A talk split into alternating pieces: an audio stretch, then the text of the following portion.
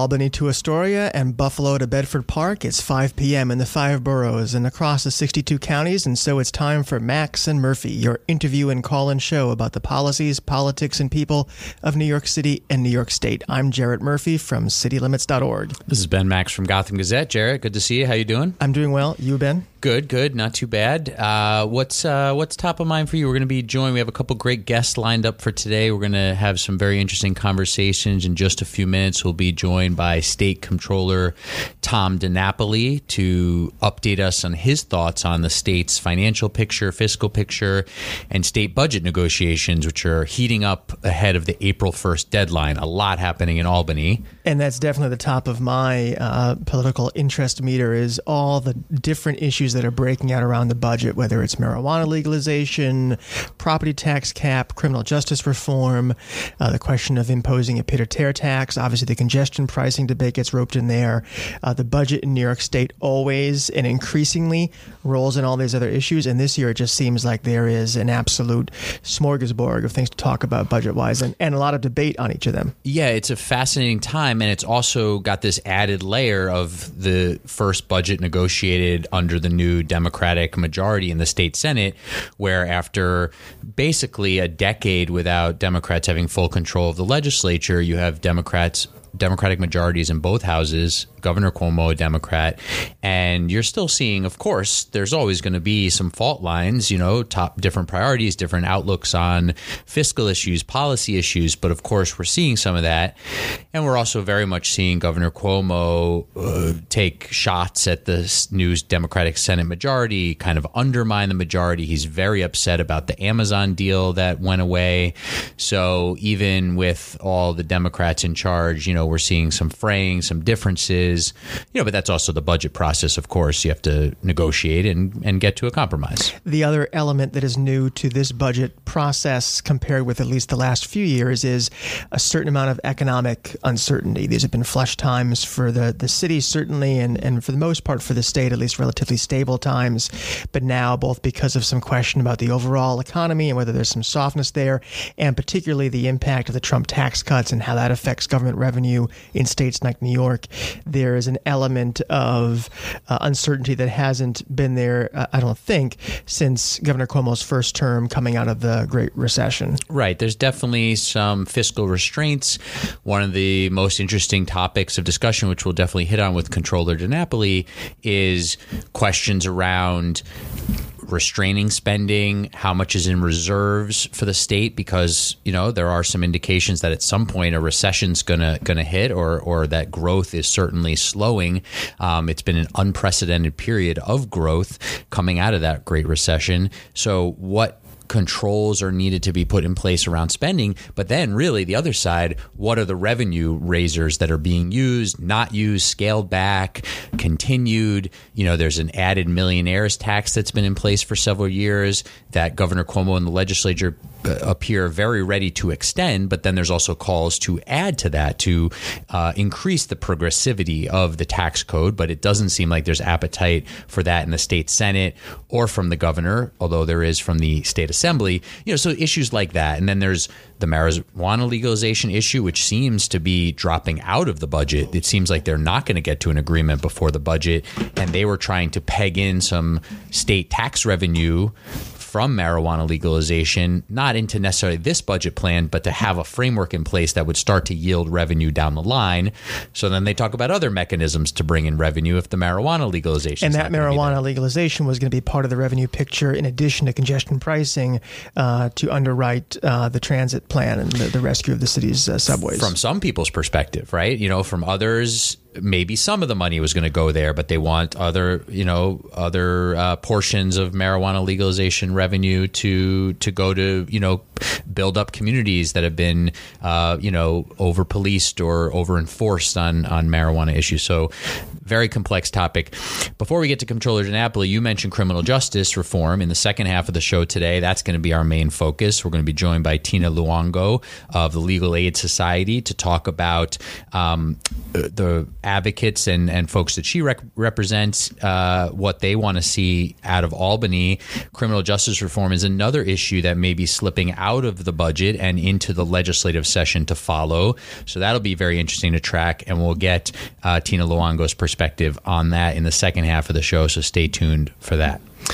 But why don't we bring on our first guest to talk about some of these budget issues and some other topics of the day, and that is State Comptroller Tom DiNapoli. Uh, Mr. Comptroller, welcome to Max and Murphy.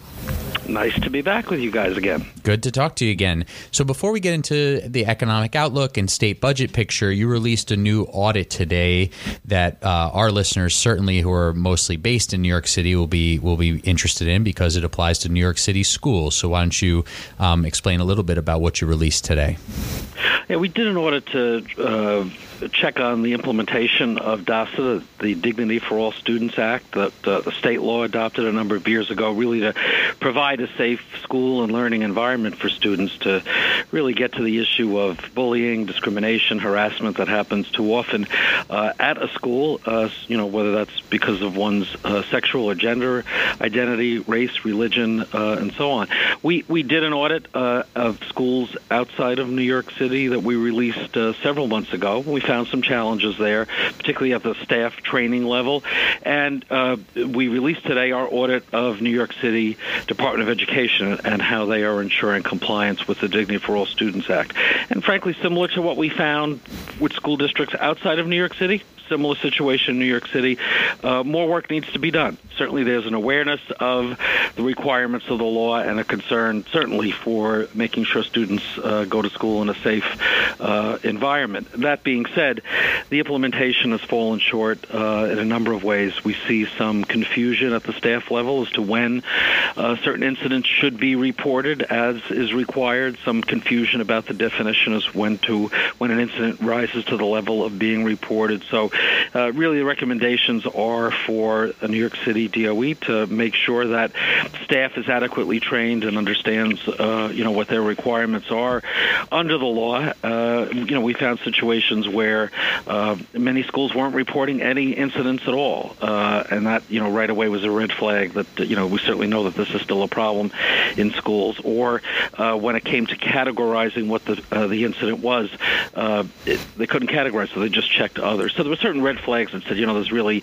seems to be a more thorough understanding of what what students need to be operating in a safe environment. So uh, I hope New York City DOE, as uh, I think they've indicated, uh, will uh, accept our recommendations and move for a more effective implementation of the program. Yeah, I was shocked by the, your finding of hundreds of schools not reporting any incidents of of bullying or harassment to the state. Yeah. Is, is fairly shocking. I guess devil's advocate question might yeah. be though. I mean, it's an interesting uh, conundrum. If a system is is not reporting anything, how do we know that it's underreporting? So what's what's the basis for uh, you know just to play devil's advocate, assuming that there there are a lot of maybe bullying is is not as common as we thought. Is it possible that that there is uh, you know some of this underreporting reflects that the it's it's simply not as big a problem as as we had feared? Wouldn't that be nice if that was the case? uh, but I think it's fair to say that uh, that that's not the case. And you know, when you when you're talking about in in in uh, the school year ending in 2017, 570 schools out of uh, out of 1600, you know, no incidents at all for an entire school year. It kind of strains credibility. Um, it would be nice if your devil's advocate position, you know, you know, could be proven. I, I suspect that would be hard to prove. Let's shift from bullying to the economy. We want to talk about the budget, but I think we also want to get your impression of what the outlook for New York State and the U.S. economy is. There's been a lot of talk about this recently, whether a recession is coming, uh, what it's going to look like, what the time horizon is. What do you think the outlook for New York for the next, you know, year to two to three is economically?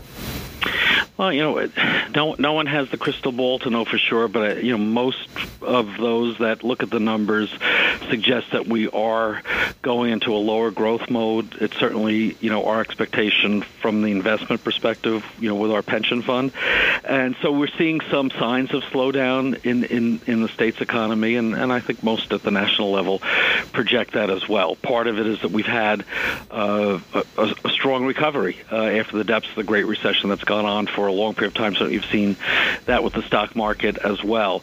So I, I think you know the news still for New York as a whole is is positive because our economy, particularly driven by New York City's economy, uh, is strong uh, relative to many other states. Not that we don't have some significant weaknesses in regional economies, especially north of the downstate suburbs. But you know the challenge for us uh, is is that our expectations are very high, right? So in terms of expected revenue expectations, we saw that earlier uh, this year in January when Governor Cuomo and I announced that we were we were off uh, New York State was up by like 2.3 billion dollars in revenue versus our projections, and and that was, I think, fair to say. The governor said it. I would tend to agree with him. Much of that had to do with a change in taxpayer behavior in response to the federal tax reform, particularly the you know the the cap on state and local tax deductibility.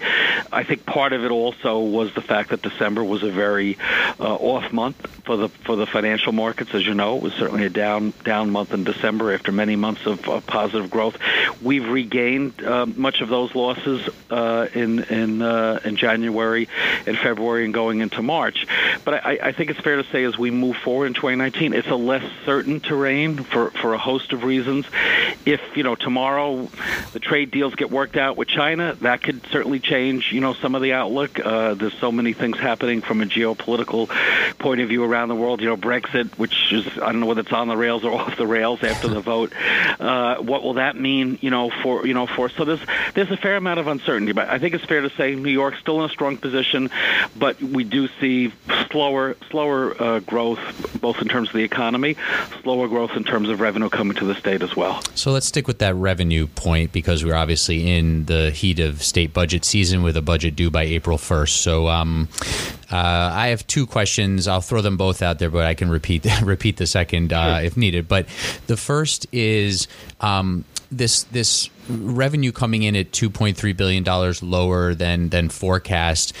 Do we have a sense that that is in any way permanent? Or you know is that potentially just the first signs of of some different taxpayer behavior that once we see taxes filed in April we're going to have a much better sense of the fullness of the picture? Uh, let me leave the first one out there first well, I, you know, I, I certainly think we'll have more information in April. Whether we'll see, you know, a return in terms of, of, of the numbers coming in meeting the earlier projections, I think that's unknown.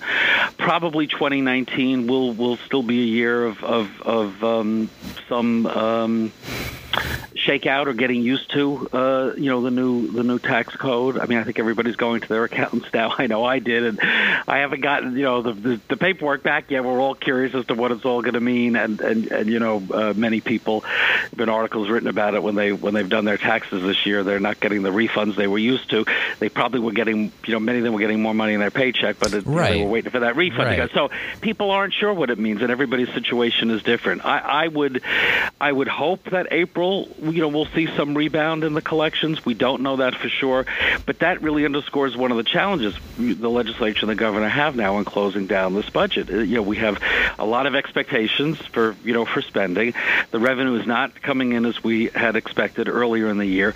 The next time we'll have real solid numbers is in April, and the budget's supposed to be done by April first. So that kind of begs that begs yes, that old question. Yes, yes. Should we change the fiscal year? and yeah. where are you on that? I mean, oh, that, that, that, that was yeah, your second question. That was the second question. well, you know, we've talked about this in the past. I, when I was in the legislature, I am sure we, I don't remember whether it was June 1st or July 1st, we had a reform proposal to do that. You know, look, there's a logic to it You, you want to have uh, you know harder numbers. Uh, one of the challenges is you know for school districts outside of the city, they vote on their their school budgets. So, you know, the timing issue is one that that may require some adjustment uh, because the budget. Yeah, everybody would have to adjust May a little and, bit. Yeah. Yeah, maybe you would need to do two year budgeting for you know for education aid, which may not be a bad thing, and that, that's uh, they, they've done that to an extent uh, the past few years anyway. So, I mean, I, I I always felt just looking at it logically, you know, New York we're kind of out of whack with everybody. I don't know that anybody else has a uh, April 1st date, date anymore. I think I thought for a time there was another state that had April 1st, but most are on calendar year or July 1st is more typical. So so whether you know June 1st or July 1st, I certainly think it is worth looking at again. But as with any other big change like that, the first year would probably be a big transition, and we would have to make sure that we we understand the implications of doing it differently, which probably means in the context of everything else everybody's fighting over right now, the likelihood of that kind of reform happening anytime soon is probably wishful thinking. Com- but from a logical point of view, it, it, it, well, it wouldn't be it wouldn't be a bad idea to look at it though. The change in taxpayer behavior you referenced when Governor Cuomo was discussing the 2.3 billion dollar uh, projected shortfall, he opined that it was likely due to people leaving the state because of the changes in the way the Trump tax cut affected uh, SALT. And I'm wondering, are you seeing evidence of that? Is it in fact because people have left the state, or is it just that tax liabilities have changed? Could there be other factors? Uh, because that's an important uh, yeah. contention that that is in fact what's occurring. Yeah, I think it's a combination of factors, and we probably need some more data from Department of Tax and Finance, which is separate from our office. So I don't have direct access to that information. But you know, one of the other points that the governor made, I, I think it's important to keep in mind. We we we sometimes lose track of this. One percent of New York taxpayers carry forty six percent of of of the personal income tax revenue that comes to the state. So the reality is, if you lose even a handful of those billionaires those multimillionaires, the ones that have uh, two or three houses somewhere else and can pretty quickly change their legal address and and avoid New York taxes, it does have an impact. And I think anecdotally, so can't say scientifically, but anecdotally, we did lose some of those uh, high high uh, high wealth folks in response to the tax changes. Now, whether that is over now uh, uh you know, there are many reasons to stay in New York, even if you're paying high taxes. And frankly, um, not that I know that many billionaires, but most of them can afford the taxes. Let's be honest about it, right? So even if they have to pay a little more, the benefit of living in New York hopefully would outweigh uh, some additional cost. But I do think that that is a piece, and and probably a very significant piece of what's happening. But it's I think it's gonna, we're just going to need more months of data in terms of the numbers, and to the extent that tax and finance, without violating confidentiality about you know people's personal information, can track you know that trend of of what's happening to those higher wealth New York Yorkers that do carry a disproportionate share of the income tax uh, burden, uh, we're not going to have a clear answer to that. I, my my my instincts and what I've seen tells me the governor was on the right track in saying the biggest impact affecting taxpayer behavior has been the response to, reaction to, adjustment to the federal tax reform. So, if you are a billionaire who has left New York and are listening, please call in and, and tell us about it. or if you are someone else who's maybe not a billionaire uh, and have a question for our guest, Comptroller Tom DiNapoli here on Max and Murphy, please give us a call call 212 209 207 2877 is the number. Yeah, the phone lines are open to every percent, every member, every, every percent. Right? Um, and without yeah, I mean, I, I, guess, I guess I, we just heard your take on this, but I was going to say, you know, I, I, struggle a bit with this idea that, um, you know, the governor's out there talking a lot about uh, sort of conclusions that he seems to have come to around the impact here when it's really anecdotal, as you said, and we just don't know oh. yet. Uh, I you know, isn't that fair to say that I would think it would be fair to say the governor is, is known for strong opinions. So I, I think you know, I, I think right. he's looked at it. He's and, and that's that's his judgment. Yeah. You know. So so and I guess you know again that would uh, be a little bit more impetus. This is not something I plan to cam- campaign for, but a little more impetus to move for moving the state fiscal year is what we're seeing now. You know, to to get a sense of you know if when there's major changes on the federal level, it's another reason to to have a better sense of tax season. Anyway, so we want to gauge your. Um, temperature on some of the things being discussed right now at the state level around revenue um, and forecast for the budget that they're deciding on. Um, so the governor has said he he thinks that uh, marijuana legalization is not going to happen in the budget, and that uh, there seems to be widespread agreement for this pied à terre tax to to slide in as a revenue raiser, basically. Uh, where are you at on that? Is that something you agree with? Are you worried at all that that will dissuade uh, people from buying these expensive apartments that are mostly in New York City? Well, I think they were setting the threshold at five million. So again, I think when you get into certain categories, uh, you know, a, a, a, a little extra tax uh, is probably something that if you could afford a five million dollar uh, pied a terre, you could you could probably handle the the, the additional level of taxation. But nobody wants to raise taxes on anything, and so you know we we have a revenue shortfall. We've got big big ticket items uh, where people want to see more spending or protect the spending that's there. We have the possible impact, and the governor put out an analysis today preliminarily of if, if the federal budget uh, cuts, particularly on health care, would ever come to pass, what the impact would be. You know, there's there's no simple you know answer on any of these things. There was there was, as I understood it, there was never an expectation that, that marijuana legalization was going to bring in money in the coming uh, fiscal year anyway. So right. I think that's less right. less of a budget issue. But uh, obviously, congestion pricing is uh, continues to be uh, controversial, and obviously MTA funding is very important, and we do need an, another revenue source there. It seemed to me that congestion pricing, even with the criticisms, was the solution that seemed to have the most support. Although I heard uh, this afternoon that several of the Hudson Valley uh, senators came out against it now in its current form. So, you know, um, you you have some very tough decisions. You know, the Assembly put in uh, higher taxes on, on on on higher income New Yorkers, even beyond the you know the surcharge that's there already. It's going to be very tough for them to get through all of this in the next two weeks and come up with a budget agreement. But I do hope that despite you know what seems to be very contentious right now, uh, that they that they do. I think it would be I, as as we've gotten used to budgets being done basically on time. I, I think it would look very bad for us to go backwards, especially as we seem to be headed for more problematic uh, economic and revenue times. So um, you know, at the end of the day, we we don't have a seat at the table in this, this part of the, the, the discussions. You know, our job is to after they decide how to spend the money to follow how they're spending it and make sure they're doing it right.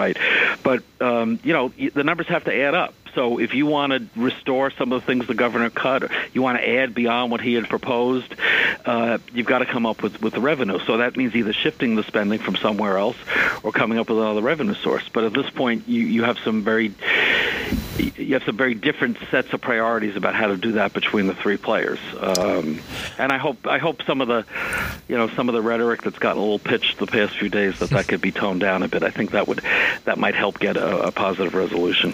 Let's hear what a caller has to say. Uh, hi, you're on the line with uh, Max and Murphy. I'm Comptroller Tom DiNapoli. What's your question? Thank you so much. Um, I wanted to know: um, is a transaction tax for Wall Street uh, possible? Uh, from from the legislature in New York State, or does it have to be federal? And also, uh, when they talk about raising taxes or lowering taxes, they don't talk about for whom. Um, usually, it doesn't mean for the rich.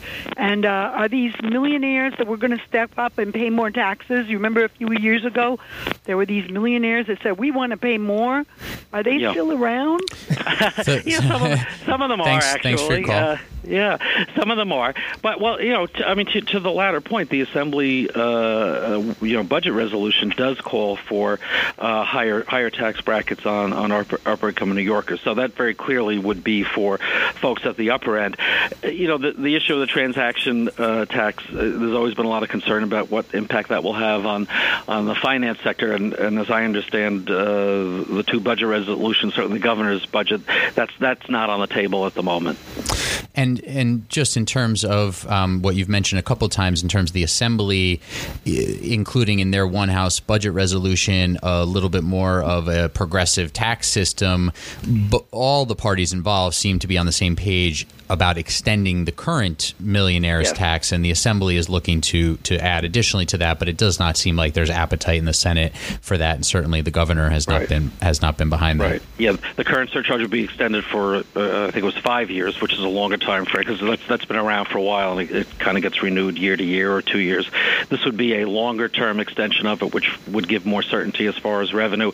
And under the Assembly's proposal, they would actually add three new higher tax brackets to how they define as the, the super wealthy. They estimate that'll raise about 1.3 billion dollars, uh, in addition to that pied-à-terre tax that you mentioned earlier.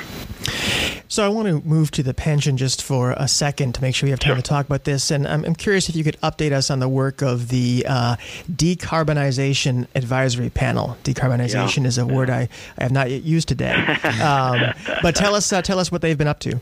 Uh, they, they've been working really hard, and we're, we're really benefiting from uh, their very devoted efforts. Uh, they're, they're, they're all smart. They're experts. They're doing it on a volunteer basis. We had another conference call today, actually, uh, with some uh, European counterparts talking about uh, some of the interesting work they're doing uh, in this area in uh, in Northern Europe.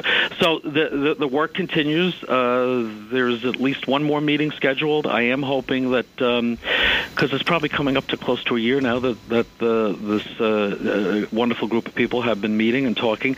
So I am hoping that they will be coming up with recommendations in the next month or so, and I, I'm expecting it to be helpful as we continue our effort to decarbonize our portfolio in a responsible way that recognizes that, that our ultimate responsibility uh, is to the 1.1 million New Yorkers who are part of our pension fund. You, you, you might have seen that we just had this week two more agreements with two uh, companies, Dollar General and Under Armour, to uh, agree to come up with a uh, a response to the issue of climate and how they're going to uh, reduce their carbon footprint. So we continue to make progress with our engagements, and we're looking forward to uh, some good recommendations from the decarbonization panel. I have one more quick question, and then we'll we'll get you out of here. And we appreciate the time. Um, but I just wanted to note, you know, your your philosophy on investment in um, you know companies and trying to influence them to reduce their carbon footprint, but not divesting in total, is sort of reminding me of the discussion around Amazon and unionization and sort of bringing them into New York City and trying to influence them from bringing them closer as opposed to rejecting them. And I, I don't necessarily, um, you know, need need you to weigh in on that comparison, but it just reminded me of sort of the philosophical, some of the philosophical um, beliefs that you've you know you've sort of explained to your approach um, beyond you know being sort of responsible uh, fiscally. But uh, let me ask you about education aid real quick. Um, The Citizens Budget Commission has come out, um, you know, with with recommendations around the fact that saying you know really state aid does not need to be increased all across the board, but it's really certain districts that should be targeted with increases of, of state aid, and that would be much more fiscally responsible for the state. Where do you come in on that? You know, I know we have limited time. We could spend several shows on this.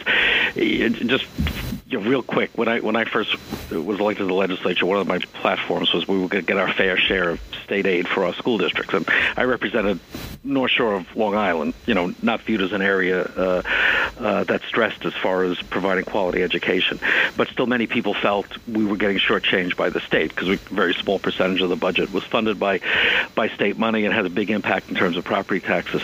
And when I went to Albany and I'm sitting in the Democratic conference, everybody around me ran on the same platform. Got to get our fair share. Uh, Fair and what is equitable very much sits, you know, uh, with the eye of the beholder.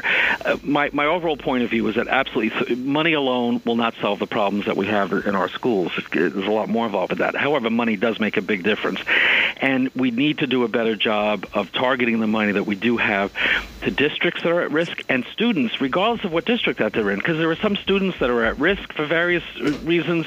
They may be residing in what is considered a wealthy community, but they're not getting adequate services. So, so I, I, I do think we need more rationality in how we how we put out school aid. We do have to have a sense of equity, but we also have to understand that depending on where you live in the state, you have a very different uh, definition of, of, of what that means, and particularly for school districts outside of the city, uh, you know, where where property taxes largely are what fund the schools.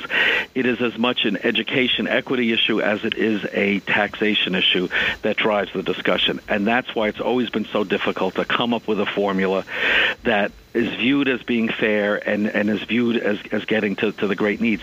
You, you have tremendous needs in the city. You, you go to a Rochester, a Buffalo, a Syracuse, an Albany.